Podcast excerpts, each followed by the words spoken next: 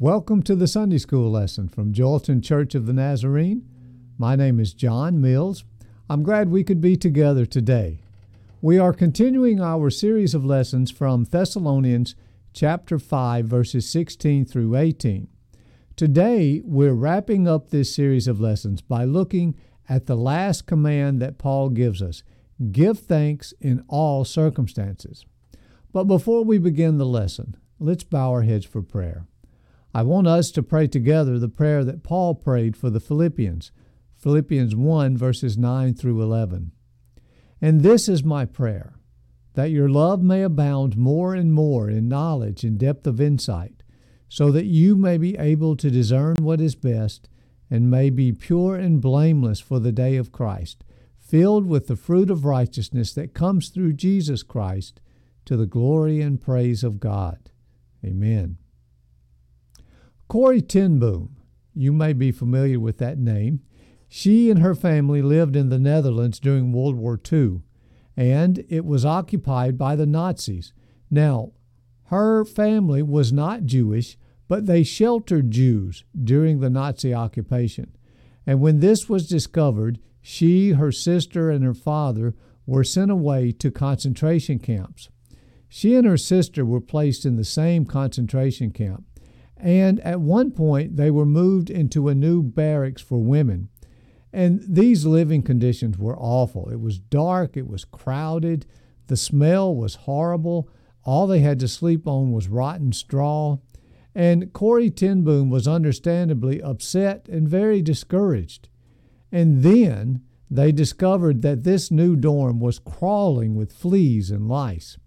And this seemed to be the last straw. Corrie asked her sister Betsie, How can we live in a situation like this? Betsie begins to pray about it, and then she comes back to Corrie with an answer. She says, Rejoice, pray without ceasing, give thanks in all circumstances. Corrie reluctantly goes along with giving thanks for this awful new dormitory, and Betsie even convinces her to give thanks for the lice and fleas. But in her heart, Corrie was sure that there was nothing to be thankful for about fleas. But when they moved into this new dormitory, they were able to smuggle in a Bible, and they began holding a worship service each evening. And as the days went on, this service began to grow. More and more inmates joined them. Finally, they had to actually have two services a night. And they became very worried because uh, they were upset or worried that the guards would find out. But what they found was, and they couldn't understand this, supervision was very strict outside the dorm. There were always at least half a dozen guards around. But inside the dormitory room, the guards would never come. And finally, they found the answer. One day, they actually asked a guard to come into the dormitory for some reason. And the guard told them, I'm not going in there. It's full of rat or lice and fleas. So, all along, they were left alone because of the lice, because of the fleas. And so Corrie found out there was something to be thankful for.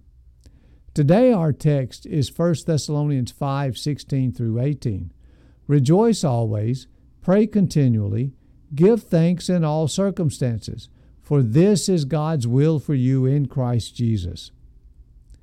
Implementing these three commands, unlocks a mechanism that God uses to sanctify us, a way for God to transform us into the image of Christ. And when we fail to see the value of these commands, we miss out on an extraordinary resource that God has provided for us. Sanctification is one of the most powerful ways that God works in our lives. It enables us to live this abundant life that Christ makes possible we can be confused about what exactly sanctification means, but at its core, sanctification is to be made like Christ. The Holy Spirit fills us and begins to change us into Christ's image. When we look at Christ, we see someone who was completely devoted to the will of the Father. Christ was one who glorified the Father through total obedience. Now, we become like Christ when we are sanctified, as we surrender our will to the will of the Father, when we devote ourselves to bringing glory to the Father. These three commands rejoice always, pray without ceasing, give thanks in all circumstances these seem so simple, but yet they are the key to our sanctification. These are the mechanisms that transform us by allowing us to glorify the Father in everything we do. We talked a little last week of the nature of the Trinity three persons in one God, glorifying and adoring each other. The Son glorifying the Father, the Father glorifying the Son, the Son glorifying the Spirit, the Spirit glorifying the Son, and so on. But a never ending dance of mutual love and glorification. And sanctification gains its power because it brings us into this relationship. It allows us to join into this process of adoring and glorifying God.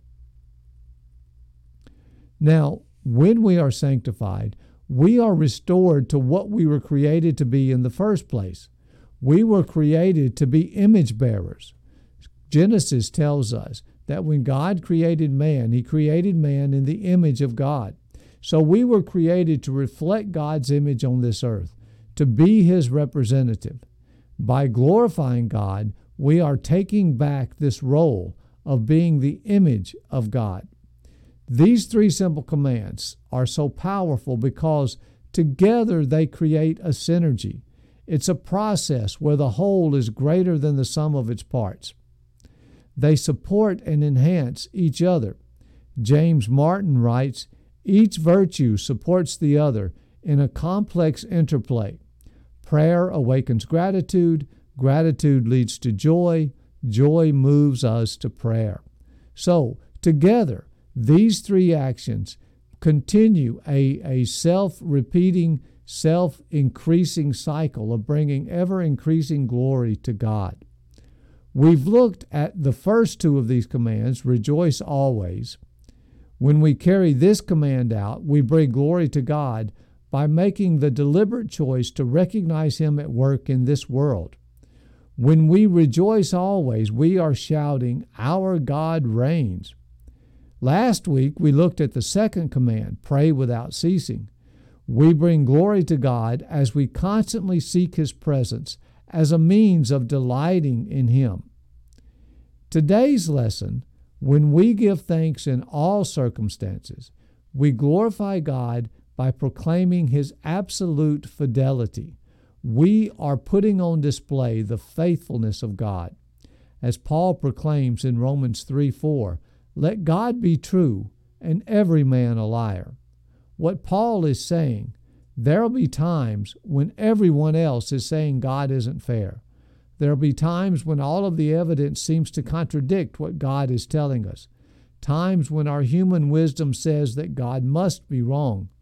But Paul is telling us, no matter what, Paul is saying in no uncertain terms, even if everyone is saying one thing while God tells, tells us another, you can bet on God being true.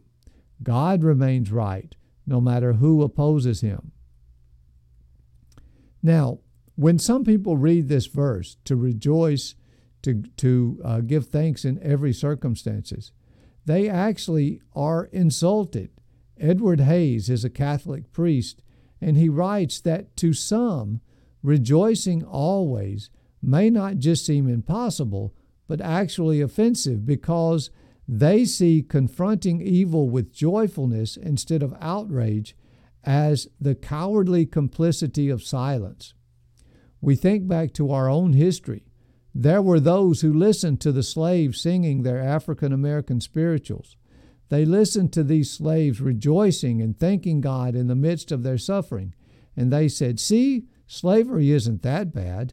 It isn't a true evil. These people are actually happy. We don't want to minimize the suffering and the evil in our world. There is horrible evil that takes place.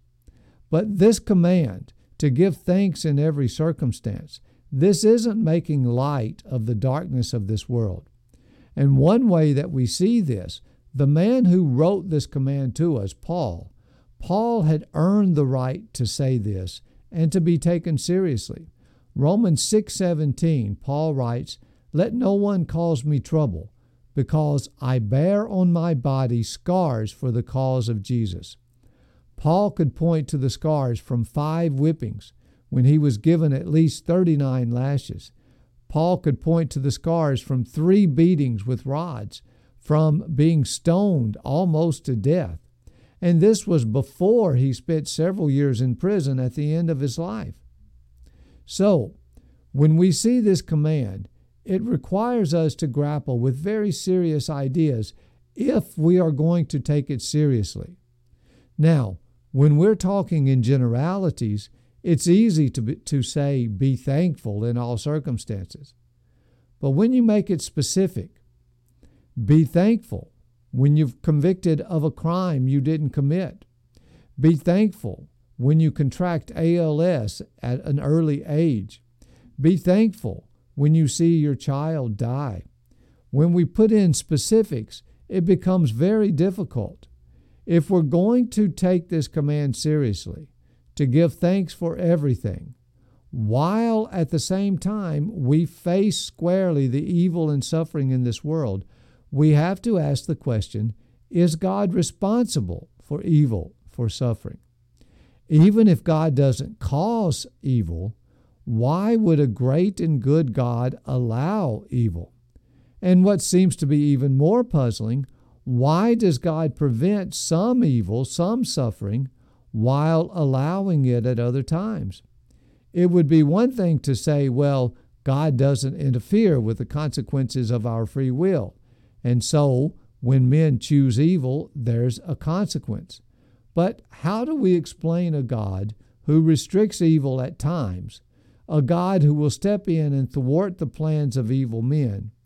And yet, at other times, he will allow evil men to succeed and suffering to take place. In today's lesson, we want to take a hard look at what it means to give thanks in every circumstance. And I don't expect us to solve the problem of understanding human evil. Men have been struggling with this for centuries but maybe we can make a start. Part one of today's lesson, I want us to look at why do we give thanks in all circumstances? We give thanks because to not give thanks, to be ungrateful, opens us up to all kinds of spiritual danger. It leads into great spiritual darkness. We cannot worship God without being thankful. And when God is not worshiped as God, man sets himself up as God. And this leads to a downward spiral of wickedness and depravity. Paul attributes the most evil, the most serious of sins to being ungrateful. Romans 1 21 and 22. For although they knew God, they neither glorified him as God nor gave thanks to him, but their thinking became futile and their foolish hearts were darkened. Paul goes on then to describe the depths of perversity that men fall into without God. He writes of every kind of wickedness, evil, greed, and depravity. Now, why does this happen? Because in our ingratitude, in our refusal to give thanks, we make it impossible to truly worship. Burroughs writes Worship is not only pleasing God, but being pleased with what God does. To be dissatisfied with God is a slap in the face of God. We are essentially telling God, You are not enough. I need more. John Piper is known for his saying, God is most glorified in me when I am most satisfied in Him. And I want us to take the opposite of that God is least glorified in me when I am least satisfied with Him. When we don't worship God, when we don't acknowledge Him as God, then we set ourselves up as God, and that brings disastrous consequences. John Piper writes At the root of all ingratitude is the love of one's own greatness. So you can see why Paul put such an emphasis on thankfulness. This verse that we have from Thessalonians, this is not an isolated scripture. Throughout all of his epistles, Paul stresses that we are to be thankful. Why do we give thanks in every circumstance? Why not just give thanks for the good things? Well, to truly thank God for anything, we have to thank Him for everything. Eric Metaxas writes, We cannot truly thank Him for the good things unless we also thank Him for the bad things. You've heard the expression, you can't have your cake and eat it too. Now, we use this phrase to express a principle that's built into how reality operates. There are conditions that are mutually exclusive. Either one condition is true or the other is true, but they cannot both be true. They both can't be real simultaneously. You can have your cake, you can save it for later, or you can eat your cake and enjoy it now. But you cannot do both. You cannot simultaneously have your cake and eat it. And this applies to spiritual principles as well. Jesus gave us an example of this in Mark 11 26. But if you do not forgive, neither will your Father in heaven forgive your trespasses. Now, we often understand this to mean that God values forgiveness so much that He withholds forgiveness from us when we will not forgive others. We have the idea God could forgive us if we did if He wanted to, but He chooses not to. But I think Jesus is giving us another example of this principle you cannot have your cake and eat it too. Jesus is saying, if you don't forgive, you cannot be part of the kingdom of heaven. And if you never enter the kingdom of heaven, then you cannot be forgiven of your sins. So we can't say, I will not forgive, but I want to be part of the kingdom and have my own sins forgiven. It just cannot happen this way. Both cannot be true at the same time. And in the same way, you cannot be truly grateful for only some things. In reality, you're either grateful for everything or you're not truly grateful. When you are grateful for some things but not others, you aren't truly grateful, you aren't truly worshiping God because you're not grateful for God Himself. You're glad to have the things that He gives to you. And there is a big difference between these two. You're not finding God of infinite worth, you're worshiping the blessings that He provides. When we are grateful for some things but not others, we're not worshiping, we're setting ourselves up in judgment of God. We aren't finding God of infinite value. We are deciding when He has value and when He does not.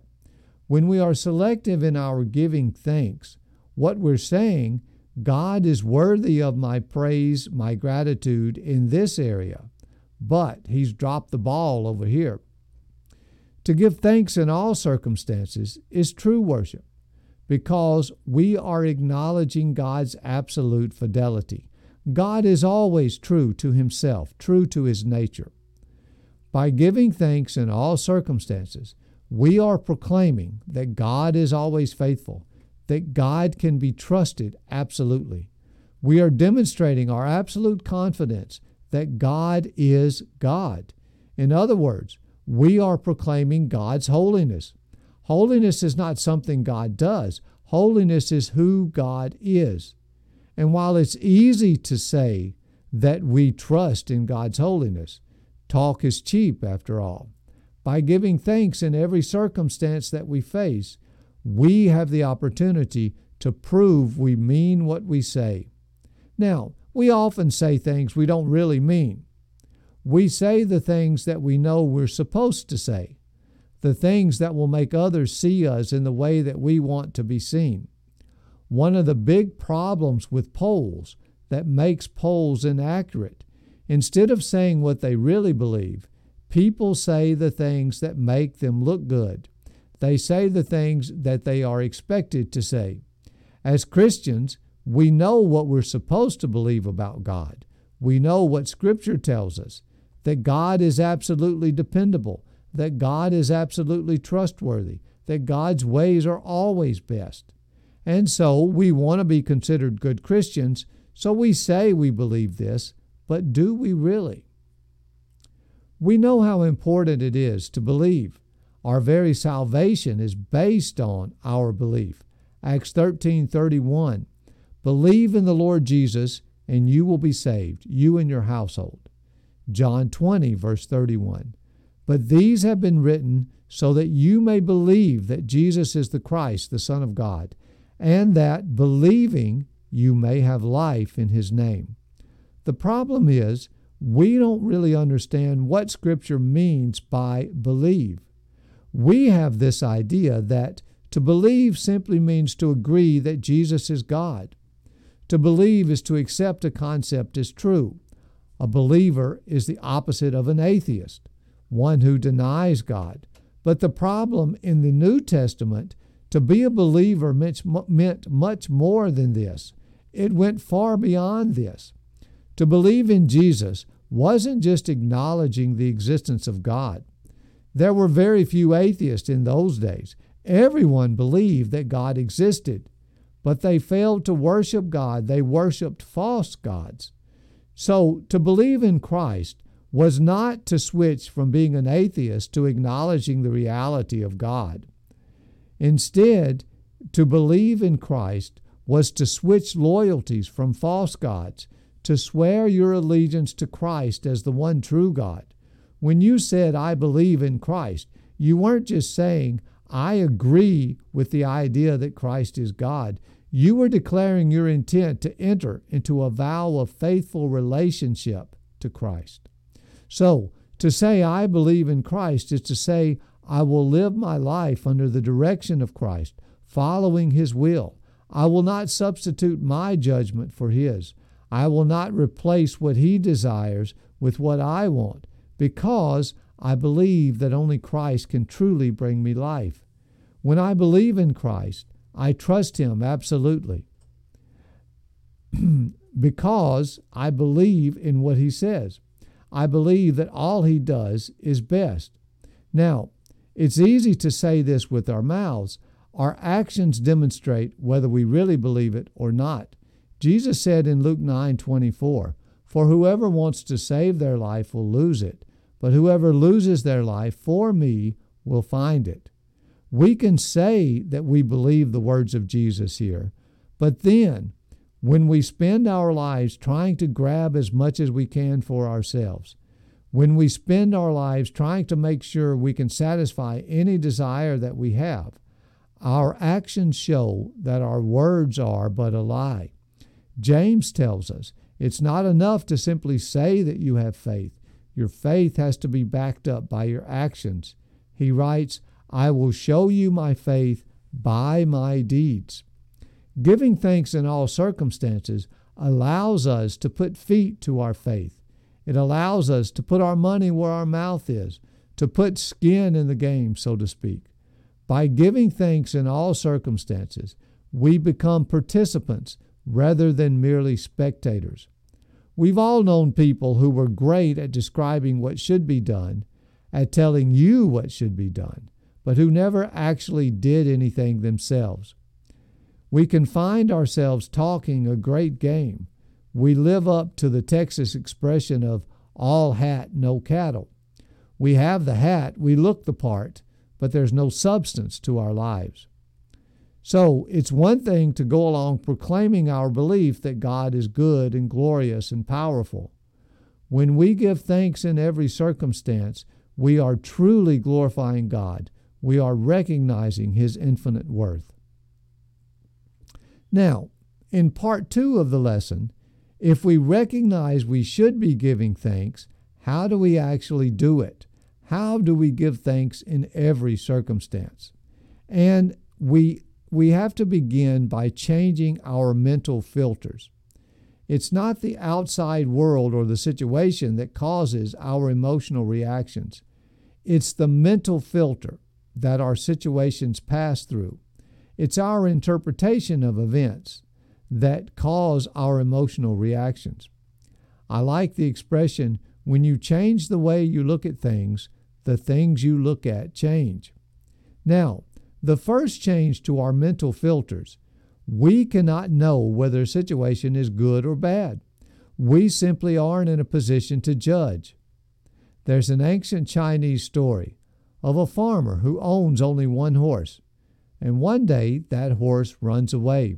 His neighbor comes over and says to commiserate with him, I'm so sorry about your horse. And the farmer says, Who knows what's good or bad? The neighbor is confused because this is clearly terrible. The horse is the most valuable thing the farmer owns. But the next day the horse comes back and he brings with him 12 wild horses. The neighbor comes back over, this time to celebrate. Congratulations on your great fortune. And the farmer replies again, Who knows what's good or bad?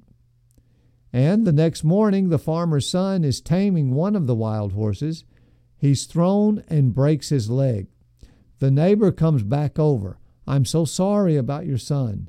The farmer repeats, Who knows what's good or bad? And sure enough, the next day, the army comes through the village. They conscript all of the able bodied young men to go fight in the war, but the son is spared because of his broken leg. So the point is, we often jump to conclusions without really knowing the situation. We often don't know whether something is good or bad. We can leave that up to God to know He's always working for our good. The second change that we need to make to our mental filters, we need to affirm that God's ways are higher than our ways, that we are in no position to judge God's actions. Many of you know the story of Joni Eareckson Tada. She was paralyzed from the neck down while just a teenager. She dove off of a raft and she broke her neck between the fourth and fifth vertebrae, became an instant quadriplegic. Now, the instant this happened, she was paralyzed, completely unable to move her arms and legs, and so she found herself on the bottom of the water, unable to get back to the top. She would have drowned in just a few minutes. Now, her sister was with her, but her sister had turned and was trying to climb out of the water, and so she had her back to Joni. She did not realize that Joni was in trouble. But at that moment, a crab bit her sister on the toe. And her sister turned around to tell Joni, Watch out, the crabs are biting. And when she does, she sees Joni's hair under the water. And Joni's hair is a bleached peroxide white. Now, this had only happened the night before. Her natural hair was more of a brown. She calls it a mousy brown and it blended perfectly with the water. But the night before, she had made the decision that she wanted to be a blonde, and so she had dyed her hair a bright white. And when her sister saw this hair, she was able to recognize Joni, realize something was wrong, and pull Joni out of the water. Joni testifies to this day that God worked two miracles here having the crab bite her sister's toe, and then having Joni bleach her hair so that she would be seen.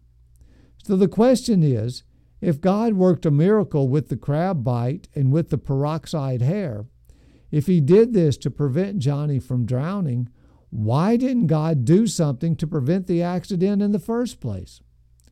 Eric Metaxas writes a book on miracles where he discusses this issue. Why does God help with sometimes seemingly trivial things but not with others. What sense can we make of a God who helps us find our car keys, but doesn't stop the Holocaust? Metaxas concludes by saying if people are insisting on a system, they are misunderstanding God.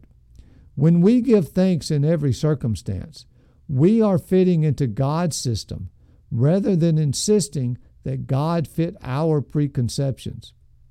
The third change to our filters we understand that suffering is not what is truly dangerous.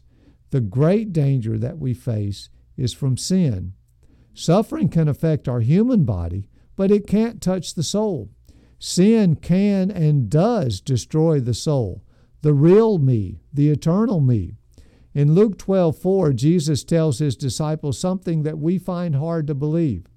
He tells them, do not be afraid of those who kill the body and after that can do no more. Now, to us, this seems like something very major, someone who can kill our bodies. But Jesus says, Fear him who can throw you into hell. We look at the suffering in this world and we ask, why do bad things happen to good people? When Socrates, the Greek philosopher, was asked this question, his response was, No evil can happen to a good man. Now, he's not saying that bad things don't happen, but what he's saying is these things are not truly evil because they do not touch the soul. True evil occurs when a man makes evil choices and destroys his soul. It's far better to be the one suffering evil than the one perpetuating evil.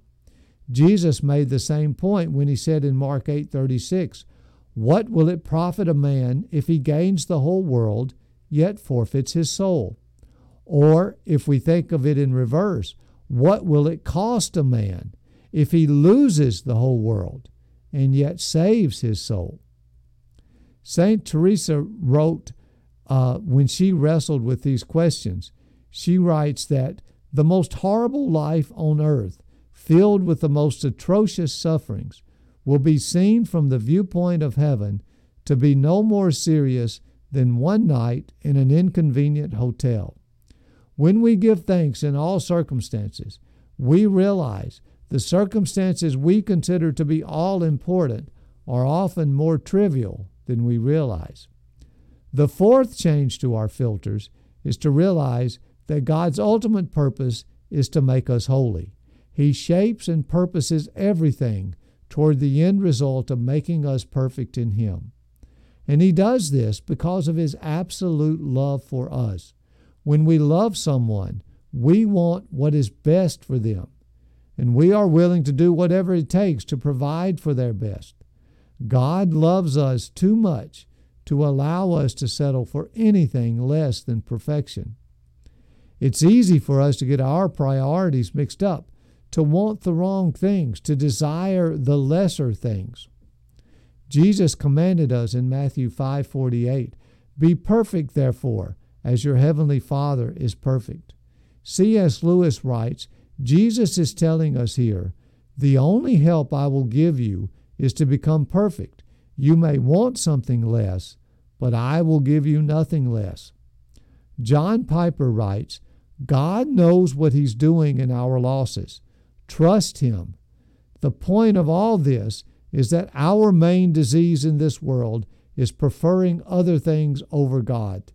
And the way our great physician delivers us from this disease is by knocking out from under us every futile pleasure that threatens our eternal joy. We get confused, thinking God's purpose is to make us happy when his ultimate goal is to make us holy. The irony is, it's only when we are holy that we can be truly happy. Piper concludes When you come to Christ, the temple of your soul is filled with idols, and the smashing of these idols by the Lord of the temple will be a lifelong experience of happy pain. Now, when we do this, when we begin to give thanks in all circumstance, then we realize this requires the supernatural grace and assistance of God. It's only possible through His help. There are things that we can do, and it's part of God's grace that He allows Christians and non Christians to reap the benefits of being grateful. And we found that being grateful has emotional benefits uh, that are very helpful. It uh, grateful people are happier overall. Grateful people have less depression, less stress. Graceful pe- grateful people have stronger immune systems. And so we can adopt practices to make us more grateful. And these are, are helpful. But if we are going to truly give thanks in every circumstance, there are going to be times when our human nature, our willpower is simply not enough. But fortunately, as Christians, we have the additional resource of the Spirit. We have grace poured into our lives through the Spirit of Christ. and we need this supernatural grace. Paul doesn't just say, giving thanks always and for everything to God the Father. He goes on to say, in the name of our Lord Jesus Christ. God's calling is His enabling. Any obedience that God calls us to, any requirements that He puts upon us, He provides the grace to make it possible. God enables our obedience. 2 Corinthians 9 8. God is able to make all grace abound to you, so that having all sufficiency in all things, at all times, you may abound in every good work. And then Philippians 4:13 tells us, "For it is God who works in you both to will and to work for his good pleasure." Now, when we give thanks in every circumstance, we see the reality that God is always at work, and this allows us to live without worry, to face life secure in the knowledge of God's providence, to live free of stress and anxiety. I like this quote from John Piper. He tweeted, God is always doing 10,000 things in our lives, and we are aware of only three of them. When we give thanks in everything, we no longer have to worry.